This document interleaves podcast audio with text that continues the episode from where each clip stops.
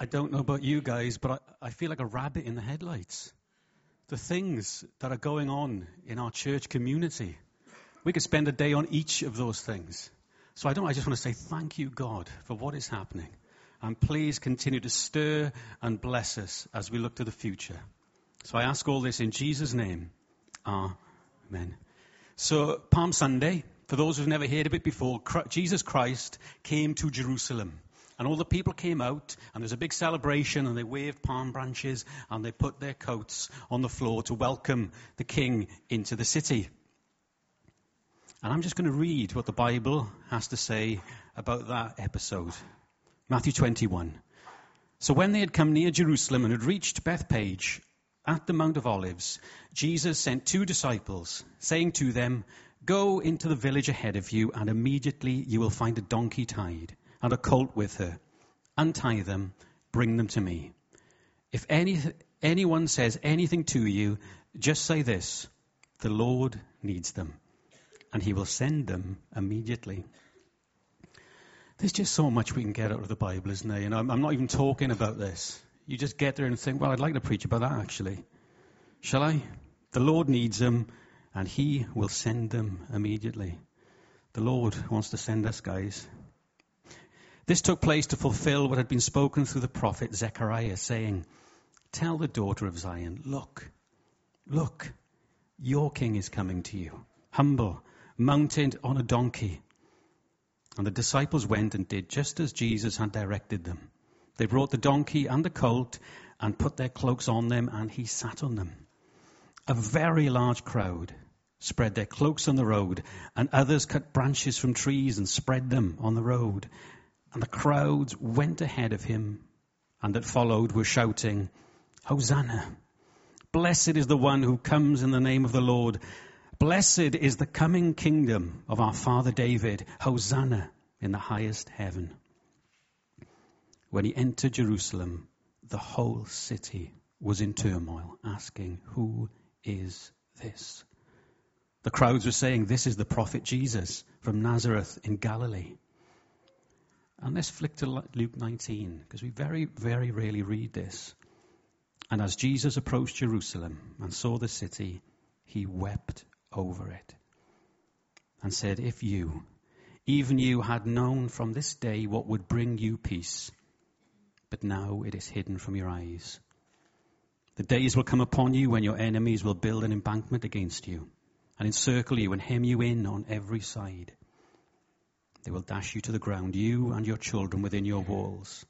They will not leave one stone on another because you did not recognize the time of God's coming to you. I've had an incredible journey looking at Palm Sunday because I thought celebration, Christ is coming in, let's all have a big cheer. And so it's something like this a bit like a coronation. There's a big golden carriage. Everybody's there waving their little flags. Oh, look, the Queen. Look, it's the Queen. And then all of a sudden, Prince Charles, he comes into view. And we're all there saying, Do you know, he's the only man in the royal family who's escaped any signs of genetic inbreeding.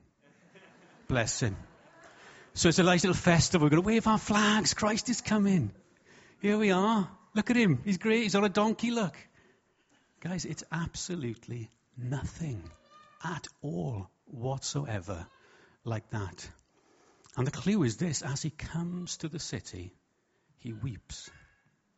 If only you knew what would bring you peace. Next. Oh, you've gone off, Charles. And as I started to move into the Old Testament, into the New Testament, look deeply into the context of Palm Sunday, I soon started to realize if you really want to understand the gospel, if you really want to understand it, you've got to get into Palm Sunday. And in fact, if you really want to understand how you can play your life in the gospel, how you can bring healing, you've got to get into Palm Sunday.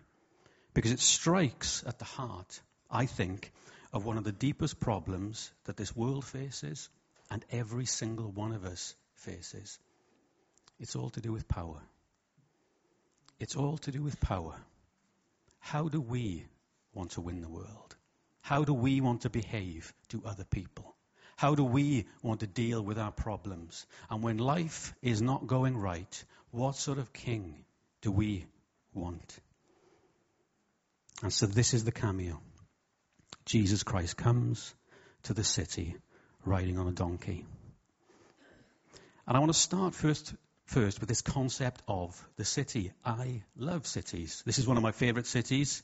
Does anybody know where that is? Prague. It's actually Halifax.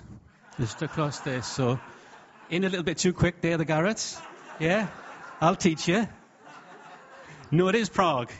What a, the city is a one. I, I don't know. Hands up who loves a nice city. They're full of architecture, galleries, great places. It's just a wonderful thing. And when you walk around Prague, you just can't but be impressed and feel, wow, for me, isn't God great? Isn't God great? But we also know, and this is the thing about Palm Sunday, we also know that the cities, they're also filled with all sorts of things that you know, they challenge us. We have poverty. There's a little child here. I've played this before. It just gets me. He's broken.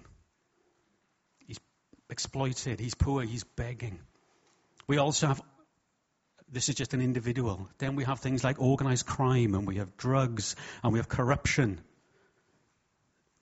And then, when a city gets oppressed, you get total and utter destruction. This is what's going on in Syria. And if you want to understand what the word Hosanna means, don't think of the Union Jack or the Welsh flag flying. Hosanna, isn't it great? The concept Hosanna came out of oppression and slavery and destitution. And what Hosanna means is this Lord, God, I beg you, will you come and save us? This is what Hosanna looks like. So Christ comes. He comes to the city. And the cameo is this He comes to defeat evil and have the big showdown. And He comes to show how we should live. But rather than having and following the Lamb of God who takes away the sin of the world, the people wanted something very, very different. So within a week, they strung him up on a cross and have brutally killed him. Let's move on. And that's what I believe. Your reaction to the Lamb of God, to the suffering servant, will determine and strike deep at every single authority over the face of this earth. How do you respond to the Lamb of God who went to the cross to take away the sin of the world? And if we really want to understand, the Bible takes us into Zechariah. And in Zechariah, we need to understand that that context, what kingship really meant for people. Do you remember the children of Israel said, God, we don't really want to have a distant God, we want a king. We want a king like a man. We want to follow this kind of person. And God said, You really don't want to go that way. You really don't want to do it. And he explained how bad it was. Because they wanted a king like the other kings of the time. Next slide. Next slide. Now, at the time when Zechariah was written, and I'm going to go through Zechariah in a minute, and then we'll close, the Assyrians and the Persians were very, very dominant. And this is what everybody understood by kingship. The first thing, the king followed a god. That's what the king did. In fact, the king almost became the god. So, you know, like if Pharaoh became like the sun god Ra. Well, the king becomes like the god. And this was the Assyrian god. His name was Ashur or Assur. And look at him. He's celestial. He's divine. He's all powerful. And he comes with a bow to smite his enemies. Now, that was the God of Assyria. And I wonder when I look around our world these days, I wonder who Russia's God is. I wonder whose America's God is. I wonder who we follow. Because you know what? You will become like them. Next slide. And this was found, this was the motif for a king, the motto for a king. So if you were to be a king, the Assyrian kings were to conquer all lands, gain dominion, and be victorious over all. And how would they do it? They would do it by the sword. No prophet comes with a sword in his hand. Next one. And there we have Sennacherib. Do, do we know Sennacherib? talked about in the Bible, came up against the children of Israel, and there he is. And look, he's portrayed like his God, bow in hand, coming to smite and conquer and deliver. Guys, this is what everybody at the time understood kingship to be. That was it. There was no other king. If you're a wet, weak, little king, you'd be slaughtered like Sennacherib by his sons. They rose up and killed him, his own sons. This is what kingship was. They followed the gods and they were coming and they were going to get you. That was the idea of kingship. Um, and what they did was this is Sennacherib, I think, wrote one of his little conquests, and it went like this. Can we have it up? This is what I do, he said to people. I cut their throats like lambs. I cut off their precious lives as one cuts a string. Like many waters of a stone, I make the contents of their gullets and entrails run down upon the wide earth. I do want to say at this point, I do remember that it is Celebration Sunday. I've not forgotten. Okay? You know, because it's not going to a good place, is it? It reminds me of when I used to support Cardiff City Football Club, this. You know, visiting team, this is what we do to them. My prancing steeds, harnessed for my riding, plunged into the streams of their blood as into a river. The wheels of my chariot brings low the wicked and the evil. They were bespattered with blood and filth. This has been censored, by the way. It's excrement. With their bodies uh, of the warriors, I filled the plains like grass. You're the kings, guys. That's kingship. And in their temples and in their palaces, these are the sorts of things they put up. So there's a king or a priest, and what's he got? Is a big mound of decapitated heads there to present. Isn't he great? Isn't he great? Any more? Next one. That's them impaling people on spikes. Here's the next one. That's just too graphic to go into. But guys, we have to understand. Sorry, Jed, how old are you? Okay, you okay with this? Yeah, this is the real world, man. Yeah, secondary school. Sorry.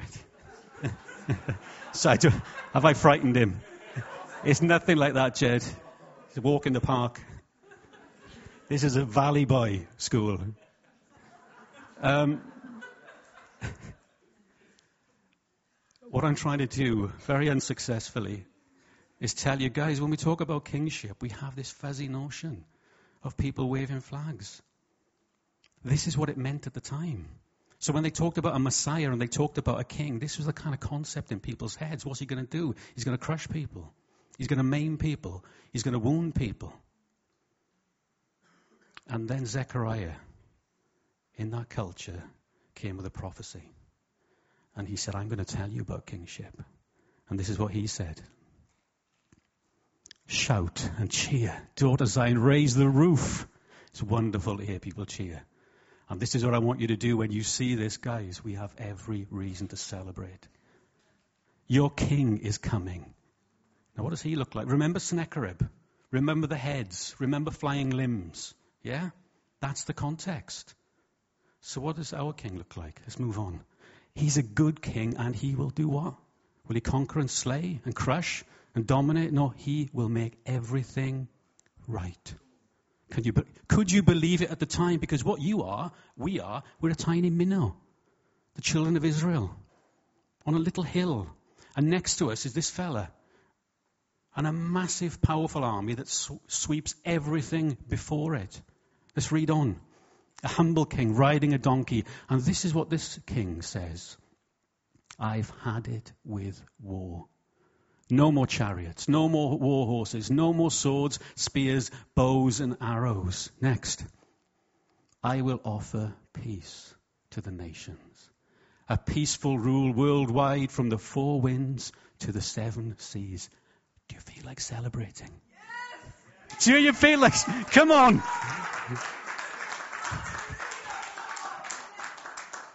Come and stand here. I didn't. No. Next.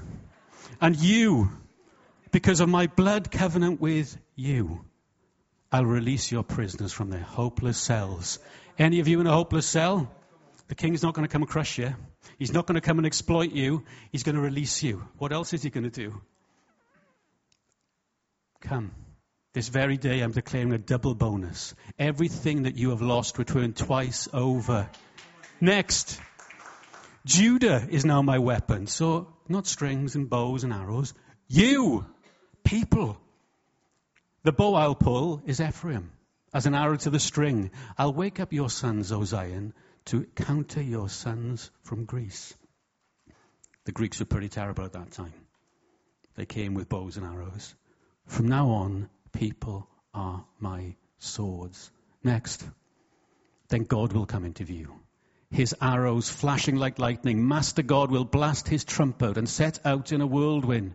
God of the angel armies will protect them. It's all out war, the war to end all wars. No holes barred. What's it going to look like? It's going to look like this. God will save the day. He will rescue them and his people will become like sheep, gentle and soft, or like gemstones in a crown, catching all the colors of the sun. How they will shine, how they will shimmer, how they will glow. The young men robust, the young women lovely. Hallelujah. Isn't that the difference? People come to control and dominate and maim and crush. And this king comes to enable you guys to set people free. Hallelujah. Praise the name of the Lord.